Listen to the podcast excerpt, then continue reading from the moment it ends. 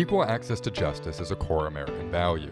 In each episode of Talk Justice, an LSC podcast, we'll explore ways to expand access to justice and illustrate why it is important to the legal community, business, government, and the general public. Talk Justice is sponsored by the Leaders Council of the Legal Services Corporation. It also feels like rural is somewhat of a proving ground for whether or not our democracy can survive. Because I think in rural places, and mine, Athens, Tennessee included, I think rural places still have this muscle memory for what it means to gather together and work together in a civic kind of way in the civic commons. We can't afford to lose that muscle memory or our connection to one another because if we do, then we're even more isolated, then we're even more left out in the cold or overlooked, right? So we we've got to keep cultivating this muscle that we have, this practice we have of coming together. In rural communities, like there's only one library, one school system, one baseball field, one courthouse, you know, one main street. Those community assets are super important and it's where a lot of really key conversations are happening still even in the midst of pandemic and even in the midst of social distancing a lot of the assets that we have are, are, are people assets relationship assets and rural places instinctively are gravitating toward the commons. So let's let's build on that.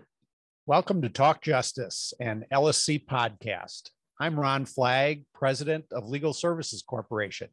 Our topic today is expanding access to justice in rural communities. Like most americans folks living in rural areas frequently face civil legal problems and those problems often involve life impacting issues such as housing, family, employment, or consumer issues.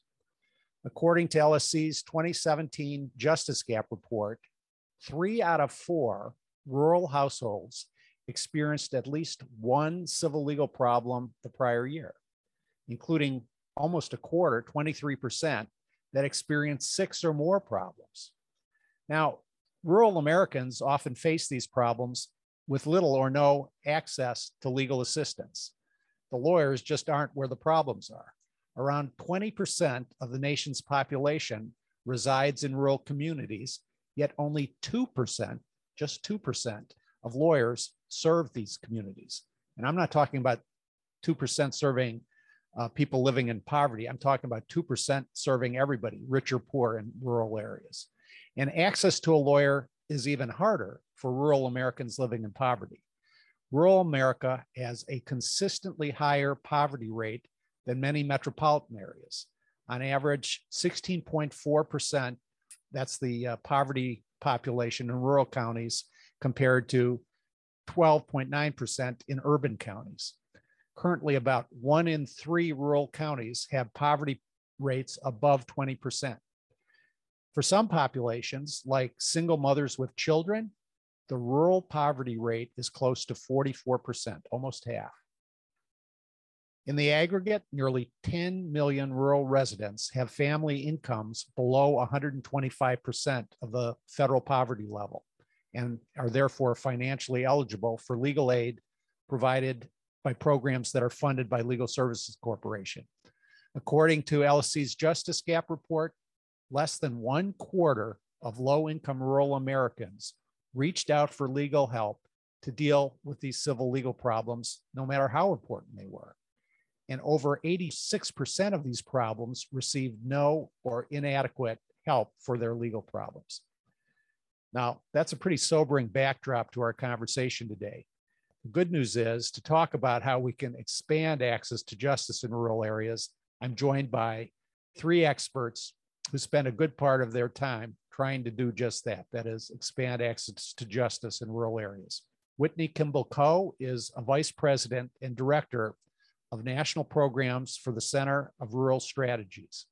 Whitney directs the work of the National Rural Assembly, a program that brings together rural leaders and advocates from every region. Her work draws on national public interest organizations, funders, and policymakers to inform public policy and private investment in rural people and places. Her focus on building civic courage in communities is directly tied to her own life, her active participation in her hometown of Athens, Tennessee. Courtney Cluse graduated from West Virginia University College of Law in May 2017. She served as a Rural Summer Legal Corps Fellow in 2016 with Legal Aid of West Virginia. Based in their Lewisburg office, Courtney worked to secure safety, stability, and economic and educational support for low income children in the Lewisburg area. Courtney now serves as a full time staff attorney with Legal Aid of West Virginia. Rebecca Rapp serves on three committees of LSC's board of directors. Rebecca is the general counsel and chief privacy officer of Ascendium Education Group, a philanthropy and federal loan guarantor in Madison, Wisconsin. Ascendium is committed to increasing access to and success in post secondary education and training. Rebecca previously served as a Dane County Circuit Court judge and Assistant Attorney General at the Wisconsin Department of Justice in Madison. Rebecca is known for promoting technology and innovation to increase the reach of pro bono legal services and is involved with a project to provide legal help to technical colleges around Wisconsin, particularly in rural areas. The American Bar Association honored her with its 2021 Pro Bono Publico Award. I want to thank all of you for joining us.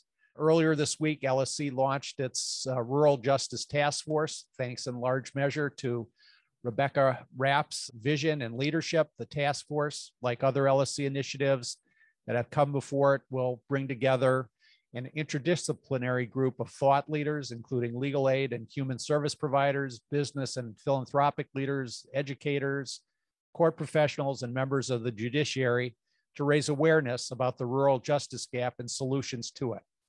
Closing the justice gap is difficult everywhere, but rural and remote areas present unique challenges. So I'd like to start off our conversation by doing a quick go around and ask everyone what you see as the greatest barrier to justice in rural areas. And Whitney, why don't we start with you? Oh, wow. Thank you so much, Ron, for having us on here. I'm Whitney Kimball Coe. I'm with the Center for Rural Strategies. And the first question you're asking is a big one and an important one. And I think really can set the context for the conversation we need to have today. This idea about what is the greatest barrier to justice. And I would say, not in just rural places, but everywhere, that the greatest barrier is this collective misunderstanding of what justice means and who it's for. You know, is, is justice only for those with enough money and power to access it, or is justice a promise and something that belongs to all of us, regardless of our zip code, regardless of our socioeconomic condition?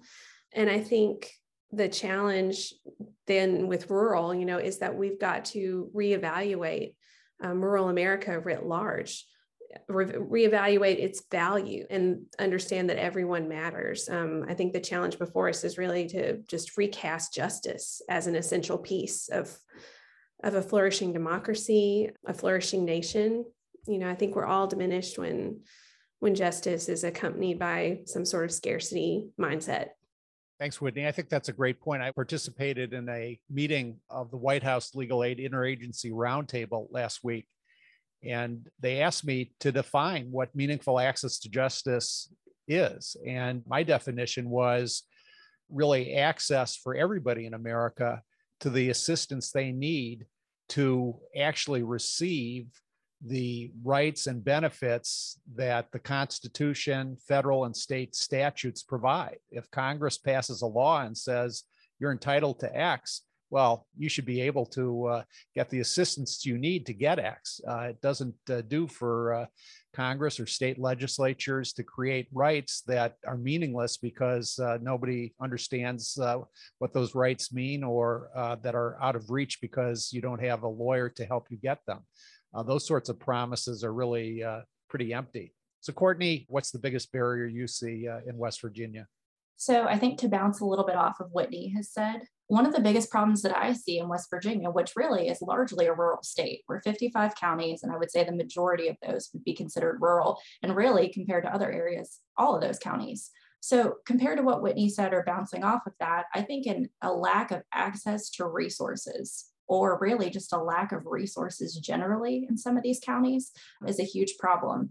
Similarly to what Whitney said, I think sometimes when when clients look around and they don't see those resources, they feel like they don't matter that their problems aren't important and that there's not really solutions to their problems. So when I talk about those resources we're lacking, sometimes that's as simple as transportation. Do we have a way to get people to court? Do we have a way to get people to even appointments? Can they get to social services? Can they get to attorneys? That's a huge issue I see even access to internet is something that I see quite a bit with clients. I'll try to meet with somebody and they'll say, actually, uh, that's not really going to work for me. I'm at home and I have no cell service, or I don't have Wi Fi, or I, I can't do anything. So, those very basic resources that I think many of us um, may take for granted just are, are lacking in those rural areas. And I do think that those those kinds of issues leave some of these rural communities feeling overlooked. And that's something that I think really in my practice, I try to combat and do my very best to connect people to what they're what they're sorely lacking as much as I can. Thanks, Courtney. You, your answer actually, both parts of your answer uh, sort of underscore the promise and limitations of technology. On one hand, transportation is hard whether you're in a rural area or even an urban area you know getting to court maybe having to leave your job or bringing in uh, children can be a real barrier to uh, making a court appearance. And the pandemic and before the pandemic people living in rural areas to the extent that they can make a court appearance via video is is a great opportunity but if you don't have cell service uh, because you're in a rural area that uh, doesn't have it, or maybe you're in an urban area but you don't have the resources to to buy bandwidth, and your kids are doing their homework in uh, McDonald's parking lots so that they can uh, get internet access. What looks promising can be illusory if uh, you can't actually get the resources to use it. Rebecca, what's your perspective on barriers? First, uh, I just want to echo everybody else's comments. Just thanks for having me um, here. I'm very grateful and honored uh, to be here on the podcast, but also with Courtney and Whitney in particular. And definitely when Whitney and Courtney were talking, I was shaking my head. Yeah, that too. Um, but if I had to pick one thing, I would just say the lack of attorneys in some of these rural areas. There's obviously the piece of it. If you don't have attorneys or legal professions there to help people, it gets more difficult to help people. But I think there's a few other layers too that need to be thought about. One is most people don't know necessarily that their stressors are legal issues with legal solutions. And then even the folks who may suspect that they have some legal problems may feel so removed from the justice system and it may not have any part in their lives that I think not having attorneys in communities that are part of those communities really exacerbates that distance um, between people and the justice system that they should be able to rely on. I also think that it's harder to create a legal community and bring attorneys into legal communities if there's no attorneys there to start. So you think about um, the mentorship opportunities, even having other attorneys to bounce ideas off and things. So I think it sort of exacerbates the problem and makes it more difficult long term. And then finally, um, it's this notion of a justice vacuum. I think if, if you have areas that don't have any attorneys, um, there's really no check on some of the institutions that serve people. An example I just gave at the, the task force launch, if you think about the landlord that goes completely unchecked and can do whatever he or she wants to the tenants and get by with it, well, then he or she may do that if there's a landlord that knows that 10 or even you know 20% of, of the tenants are going to be represented maybe doesn't know which ones or has gotten an adverse result in one case maybe they'll be a little more circumspect going forward so i think there's that multiplier effect that really has impacts beyond just individual attorneys seeing individual clients in some of these communities Thanks, Rebecca. Your, your point about the, the literal lack of attorneys in rural areas and particularly some rural areas is really well taken. There are literally dozens and maybe hundreds of counties throughout America where there are literally no lawyers other than maybe the county attorney or the, the judge for that county. Uh, and the judge, uh, there may be a judge that serves several counties. So this is a, a real problem. And of course, the problem is only worse when you look at the, the attorneys who are available to people who don't have the resources to pay. Let's dive into this a little further. Whitney, at LSC, we know there are linkages between the employment, housing, and healthcare challenges facing rural Americans and civil legal issues.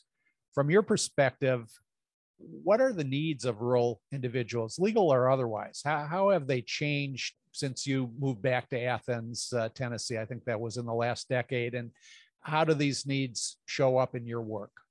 It's such a um, a layered. I have such. I feel like I have such a layered response. You know, I think what rural people need is similar to what everyone needs. We all need enough economy to keep the lights on and food on the table. We need access to things that keep us sane and engaged in the life of our communities. And those things are, you know, like quality healthcare, broadband, housing, childcare. We need the arts and culture so that we can know ourselves better and make meaning of our lives together.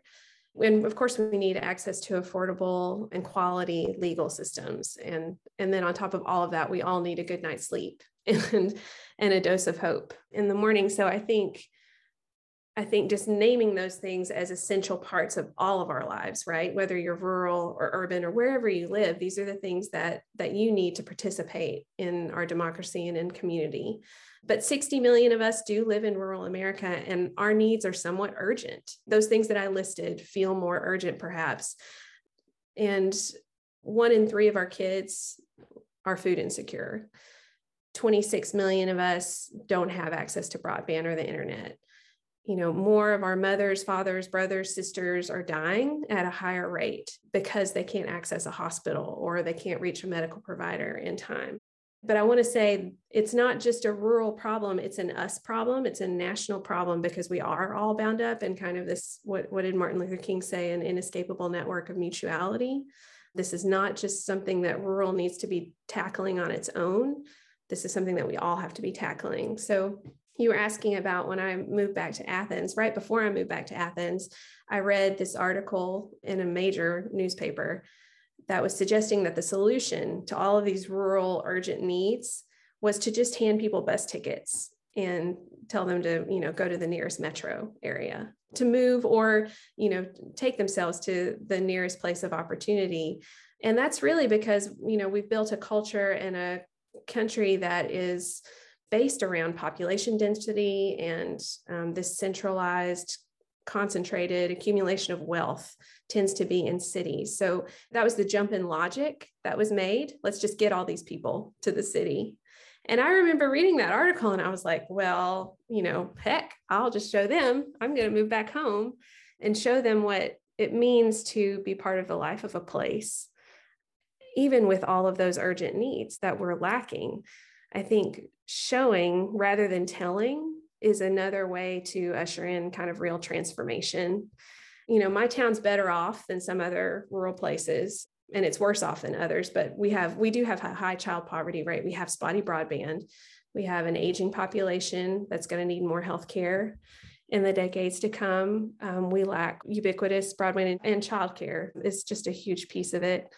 You know, and our local paper is struggling to print just two days a week. So, I mean, that is a reality, but there are just so many other things about what it means to be rural, to live in a rural community, to be tethered to your neighbors, not just in a way that's out of habit or history, but in a way that is kind of life preserving because you lean on one another. Another one of the problems with why doesn't just everybody move is that the folks who will tend to move are the people who have the resources and the initiative to move. Right. Uh, there are people who simply, for a variety of reasons, can't move, and so what you'll end up with are are the the people left behind, and it will only make the problem worse, not uh, not better. Absolutely, and who's going to tend to the things that need tending? Um, in in this, what is it? Rural is eighty to ninety percent of the landscape in um, in America, and and we're the stewards and the tenders of um, of these places. Courtney, you work directly every day. You have now for five years or so with individuals and families experiencing poverty. Some of it deep, multi generational, persistent.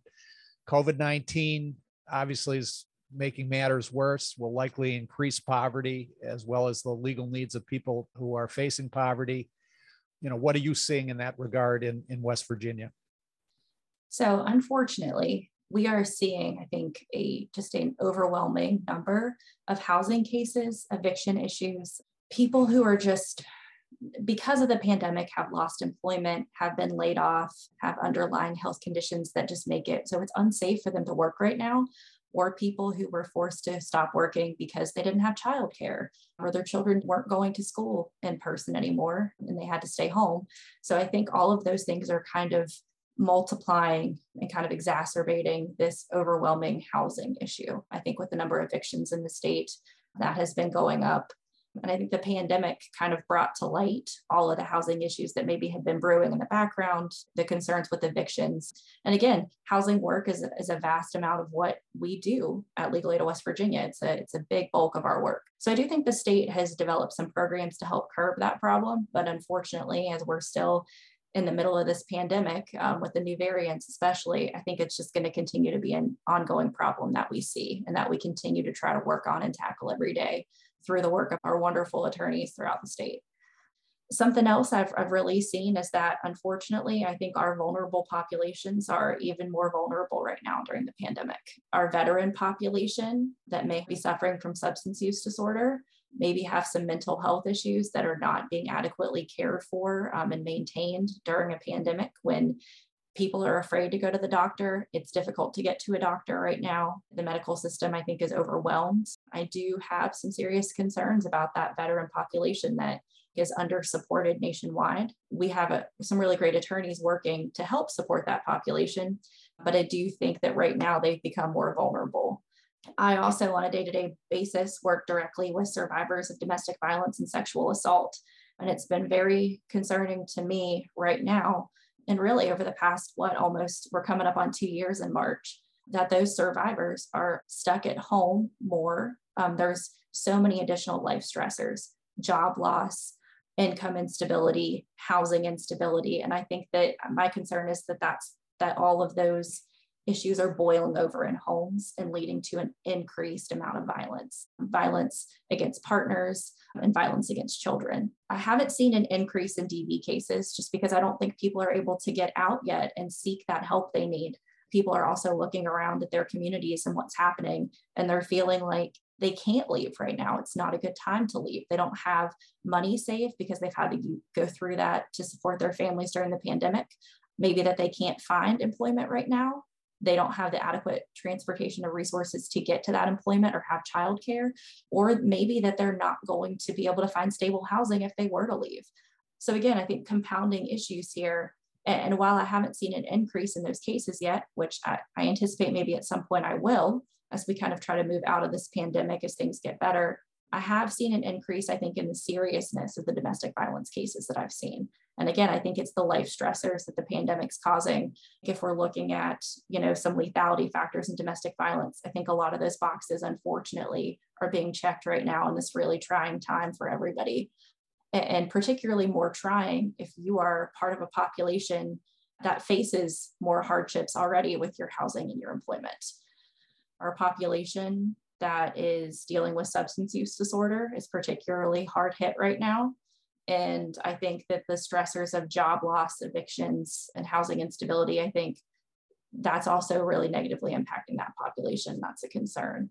And as well as we're seeing some unemployment issues, people are, not able to work or they're being laid off or they're not quite able to get back into the workforce right now. I know that was a, was kind of a negative negative tone here. I'm hopeful though you know, to make it through this pandemic, uh, that we can start to really address some of those issues as we have been this whole time. But I anticipate an increase in clients coming to us as they're able to, and as we kind of work our way out of this pandemic. I think you make a difference every day to your clients, and your colleagues make a difference every day. And we need more Courtneys and more legal services providers and more strategies for leveraging those human resources, such as technology and pro bono attorneys. You talk about stressors, whether they're stressors faced by domestic violence victims or uh, stressors faced by opioid use disorder victims and their families. Those stressors are housing, family, employment. Those are the bread and butter of civil legal aid providers. So I think part of the answer is qu- clearly you. Rebecca, legal services are needed everywhere, as you well mm-hmm. know. So, but you've been focusing quite a bit on rural and remote areas. What what led you to such a being such a strong proponent for an LSC Rural Justice Task Force? What do you hope to accomplish? First off, Ron, uh, you and others are always so gracious about talking about my involvement in the Rural Justice Task Force. But I have to note, um, years before the Rural Justice Task Force started, I remember being at an LSC meeting and standing by the lunch table and talking with you about rural access to justice and how great a task force would be. And certainly my company, Ascendium, um, among its uh, foci in the philanthropy area, one is rural. So there's a lot of people who've been energized about this topic a long time. um, so I just wanted to give acknowledgement where it's due. For me personally, my initial interest and then now my goals, they've changed a bit and evolved over time. When I got interested in it, it was really thinking about the narrative that had been around access to justice it's not that rural communities or areas had been intentionally excluded, but it seemed like much of the narrative and the discussion was happening in urban cities by urban service providers and um, really kind of focused on sort of more urban and metropolitan areas where certainly there's a huge need. But I thought it was really important um, just to bring out as part of the story about why access to justice is so important, the impact and the importance of it in rural communities, which makes up such a huge percent of our geography and just the population in the United States. But over the, the course of the last year year and a half, uh, getting ready for the Rural Justice Task Force, we interviewed uh, well over 50 people. Um, I had the good fortune of being able to participate um, in, and I'd say the vast majority of those interviews. And just meeting people and hearing the stories and the innovation and the determination and the creativity um, I really came to realize that rural communities have the answers to a lot of access to justice problems. And I think that really highlighting those stories learning those lessons and then spreading them um, will not only be sort of about bringing attention to the access to justice issue in rural communities, it's really going to be about coming up with solutions that we can use to end the access to justice crisis everywhere, as we really need to do. Thanks, Rebecca. Whitney, we've talked a fair bit about deficits and challenges. What about assets? What are some of the untapped or undervalued strengths in Athens, Tennessee, and other rural communities? What should LSC not overlook as we embark on a, a rural learning journey? I think this is a really important question. It's so important to be able to name the needs and the deficits, but it's also like this is how we turn things around is by taking stock of what we know already exists and what the um, expertise and the experiences that could inform um, solutions and, and more flourishing in rural places. And I think right now it's very, it's really interesting. COVID has absolutely, as Courtney said, exacerbated a lot of the challenges that we already faced but it's also it also feels like rural is somewhat of a proving ground for whether or not our democracy can survive. Because I think in rural places, and mine, Athens, Tennessee included, I think rural places still have this muscle memory for what it means to gather together and work together in a civic kind of way in the civic commons you know we can't we can't afford to lose that muscle memory because or our connection um, to one another because if we do then um, then we're even more isolated then we're even more left out in the cold or overlooked, right? So we we've got to keep and continue cultivating this muscle that we have, this practice we have of coming together. You know, so we so we really value our common institutions and we are proud of them, our civic infrastructure, um, because there's usually only one of each of each of these pieces in in rural communities. Like there's only one library, one school system, one baseball field, one courthouse, you know, one main street, so those community assets are super important and it's where a lot of really key conversations are happening still even in the midst of pandemic and even in the midst of social distancing. I was thinking about the community room at my library my local library. It's where like all kinds of groups meet all through the week. Um, there's like the knit and purl circles. There's the um, there's the forums that we have on important local issues like um, whether or not to raise the sales tax um, how to lay more fiber to get it to more homes, um, broadband fiber. Um, we have receptions and parties there. There's a Dungeons and Dragons night. You know, there's just so much happening and there's so much connection and sense of belonging um, in these places. And that is that is an asset you can't buy. You can you can only just continue to feed it. So i just think you know the that rural sits at this intersection of where our democracy is right now and where it could go.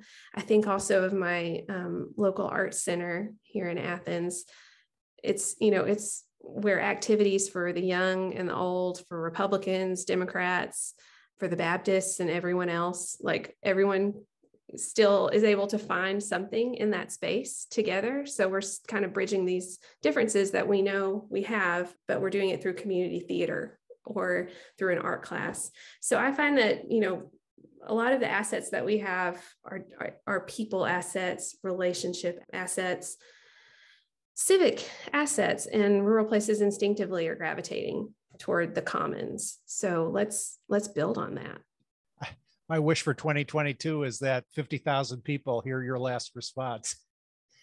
Courtney, going back, I guess at this point, five years, you joined the uh, Lewisburg office of Legal Aid of West Virginia, and uh, you worked on a project that focused on improving the lives and the stability of children impacted by opioid use disorder. Again, children impacted by opioid use disorder. What was the biggest aha moment for you that summer? What was a moment where you went, wow, I didn't know that. And this is really important? Being in law school, I think I was very far removed from a lot of the issues that were really impacting our state. So when I got down to Lewisburg, I think I finally realized the very impactful work that I could do just by virtue of gone to law school and sitting for the bar.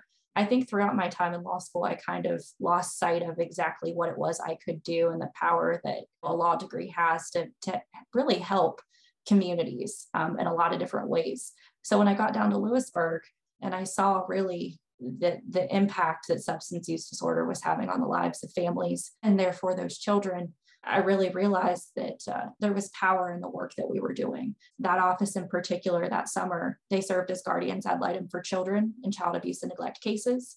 And I really saw the impactful work that they were doing to ensure stability for those children, um, to make their lives better, I also saw that same work through the domestic violence cases um, that impacted families and particularly violence towards children, the infant guardianship cases where we were representing aunts and uncles or grandparents who were seeking guardianship of nieces, nephews, grandchildren. The vast majority of those cases that we saw were because of substance use disorder. So to see the, the boots on the ground work that could be done that is much needed in the community, I think was the biggest moment for me where I realized that this is the reason that I had gone to law school. This is the reason that I had this internship to really get in out into the community and use this degree and this work that I'd put in, um, I think for the good and the betterment of others in the community. And I will say I had a really wonderful experience in Lewisburg. I think it really introduced me to what it's like to be in a rural community um, and the best ways that you can get to know those in the community. I went to the local library probably every week when I was in Lewisburg. I talked to people there, community groups would meet there. I love to read, so I would check out books, but it was a really great way, I think, to check in with the community. That experience, and I think that summer really kind of led me to where I am now it was a, a wonderful experience, and I um, I'm very grateful for the work that we were able to do for those those families. And we at LSC are grateful for the work you did then and have been doing for the last five years. Whitney, Courtney's last answer really brings to mind sort of a broader set of questions uh, about people coming into rural areas. Rural advocates, small town attorneys speak often about cultural competence and the importance of building trust. And, and trust takes time. Uh, you know, I can go somewhere and say trust me and you know they're going to look me up and down and uh, make try to make a decision but you know trust really is built on authentic not one time transactional relationships what what advice would you give to a new transplant whether it be a human services provider a doctor a lawyer or a, you know somebody returning home as you did after some time away how does trust look and feel how do you cultivate it mm, you know, I just want to say, bless your heart. A new person coming into a, a, small community that, you know, where relationships have been ongoing for generations and the way we do things, you know, is, is how we've been doing things for generations. And so, you know, bless your heart. And I was thinking of a quote while uh, Courtney was talking about finding her purpose in this work. When it's one of my favorite quotes is from theologian James Finley Um, he says, find your practice and practice it, find your teaching and follow it, find your community and join it. So find your practice, find your teaching, and then find your community and join it. And I think when when we return to our communities or when we are newbies in a small town, perhaps, I think joining in is the is the key piece. You come with practice you come with a teaching but you join first. And you do that you know by showing up by participating. Maybe your community has a volunteer opportunity every wednesday at the food pantry. You could be doing that. You can join one of the civic clubs. We still have those kiwanis rotary the lions. You can participate in community theater but if you if you move through the process with an agenda that will probably take you off the rails. So start showing up without an agenda or an expectation. You know and of course listen listen more talk less when you're there. And and i would just say again back to the bless your heart thing you may get frustrated at times. Um, you may see ways that this community us we could be doing things more efficiently or more strategically or see that we're missing opportunities but tread lightly. Don't proclaim it. Don't t- don't talk about it all the time. Just begin to show and model uh, your practice within the community and your teaching among us. Um, I think being being part of the community, participation, joining is just um, the the most powerful way to build trust. Thanks for that. We're going to try to take your advice uh, to heart and, and keep it in mind as we go forward with our Rural Justice Task Force because I believe our intent is not to sort of tell people what they need to do in rural areas to fix things, but to really go around the country as observers and see what's working, see uh, where people are innovating, where people are being helpful to their neighbors, and you know shine a spotlight on those instances and and share them with the rest of the country the one thing we, we do have the power to do is is to convene people and to publicize things so Rebecca, you've spent the better part of a year talking to people around the country uh, as a precursor to the, the work of our task force. Uh, can you tell us about, you know, things uh, that have impressed you and that you'd like to share? And I, I, you're you're too humble to start with this, but I, am going to ask you to start with your own pilot project to increase justice in rural areas, which is uh, bringing pro bono lawyers to people in technical college. You know, tell us about that, and then you know share some other examples as well, please. Yeah, the program is called uh, Lawyers for Learners. Uh, we started talking about it about three years ago. The company I work at, Ascendium Education Group, had given out emergency grants to technical college students. And we found if you gave a five or $700 grant to somebody whose maybe car broke down or they had a short term childcare issue, the likelihood that that person would stay in school went up by like 70%. So it was just a small thing. So, so it occurred to me well, if giving somebody $500 to fix a broken car, helps them stay in school that much? What if you gave them legal help to address issues? So that was kind of the the initial thought. So we opened clinics in madison and milwaukee uh, about two septembers ago. We were going along really well much better than we ever expected and then covid hit which forced us to really pivot to a virtual model to keep our doors open and ended up being a blessing in disguise in a lot of ways. We'd always hoped to extend out our reach beyond Madison and Milwaukee to, to rural technical colleges throughout Wisconsin. And this really forced us to start developing the technology and thinking about how we were going to do that. We've partnered now with technical colleges around the state, including areas in northern Wisconsin that have been called legal deserts, because again, they, they don't have any, any attorneys or, or legal professionals. And we really use the technical colleges as the boots on the ground champions in these communities. So we'll produce marketing material or other things to do outreach to help people understand the services we provide.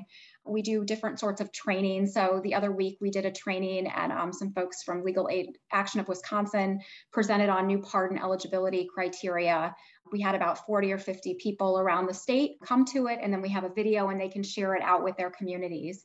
Um, and then we have a central web page and a central intake form. So folks from schools around the state can fill this out and get connected with a network of attorneys around the state, either for in person appointments or virtual appointments or hybrid appointments where maybe somebody's sitting at a technical college or their home, if that's more convenient for them, connected with an attorney who may be sitting at a different technical college or maybe sitting in their office in, in Milwaukee. So we've had well over a thousand people reach out for help uh, since we launched, um, and it's been um, a true privilege to be part of that um, project. But as I think about that project and I think about the other things I listed just, just from the task force, uh, there's a common theme, and it really gets back to the pieces Whitney was talking about. They're not really about are you using a fancy, latest technology, or do you have a fancy app? It's really how do you cultivate and build trust, and how do you really honor and respect the communities that you're privileged to be able to serve. I had examples from Georgia and elsewhere about how do you reach people. Maybe maybe you can't be there every day, but you want to have a regular presence, so you're really developing um, relationships and connections with people. How do you use non-attorneys, so the librarians and um, the health assistants and the technical colleges and others to build trust with legal navigators who really have um, the trust and the connection with members of communities and who can help people spot legal issues and then connect them with an attorney and then really honoring cultures. And I think thinking about some of the, the participants from tribal communities and others provide amazing examples of, of how uh, people incorporate and really learn from the cultures that they're working to serve and then actually improve their own services elsewhere. And then finally, um, in South Dakota and elsewhere, um, there's a number of programs really trying to figure out ways to, to um, enhance the attorney pipeline. So we start really getting um, more attorneys um, working and staying in um, communities. So, so again, back to the more Courtneys, which truly uh, we need to uh, end the access to justice crisis. Well, that's a, a great segue to a question for Courtney. Courtney, I recall at this point in history, it seems like about 20 years ago, but it was actually just last January 2020. You participated in a panel, an LSC uh, Access to Justice panel in Little Rock. And alongside you was John Asher, who's the executive director of Colorado Legal Services and a longtime legal aid attorney. And John commented that rural communities are, quote, wonderful places to learn to be a lawyer. It's a more civilized practice in a big city forced into specialization. You may never have the same lawyer on the other side in your entire career. In a small community, people know about you. How does your experience as a lawyer in Lewisburg and in West Virginia, how, how does it uh, compare to what John was describing? So first of all, let me say I look back on uh, on that trip to Little Rock fondly. I feel like that was the last big hurrah before COVID. So it was actually really wonderful to have that experience. Thank you again for having me uh, participate in that panel. It was it was wonderful, and I really really enjoyed meeting John and all the other panelists. What I will say is, uh, I think that what John said is is really spot on for what my experience has been. I think that that learning the practice of law in a small community, so starting out in Lewisburg and then in the other rural communities that I now serve, has really taught me civility. I work with the same attorneys over and over again. You don't want to develop a reputation as someone that is overly difficult, that is unreasonable, that doesn't show up on time, isn't prepared. So I do think that that has made me very conscious about the way that I practice law and the way that I interact with with other attorneys. Not only that, though, I think it's made me conscious of, of how I interact with my community as a whole. Part of being, I think, a legal aid attorney is, is getting out there and making sure the community knows that we are there, um, that we are present, and that we want to help address issues. So part of that means I think getting out in that community, um, being visible. Sometimes my office does things like we'll serve food to the homeless we'll go out to different community events. If there's a parade, we'll set up and maybe hand out hot chocolate or have pamphlets about the work that we do.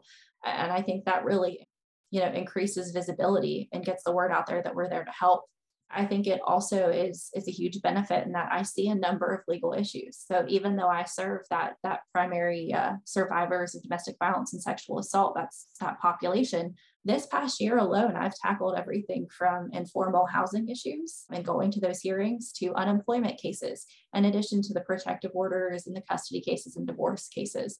So I think it's it's really an opportunity as a young attorney to experience so many different areas of law. And I think that's important because, you know, when you're in law school, you don't necessarily realize that when you get out and start practicing, Eh, all the different things that you do or the different issues that come to you are so interconnected for people. So I think it's important to have that understanding.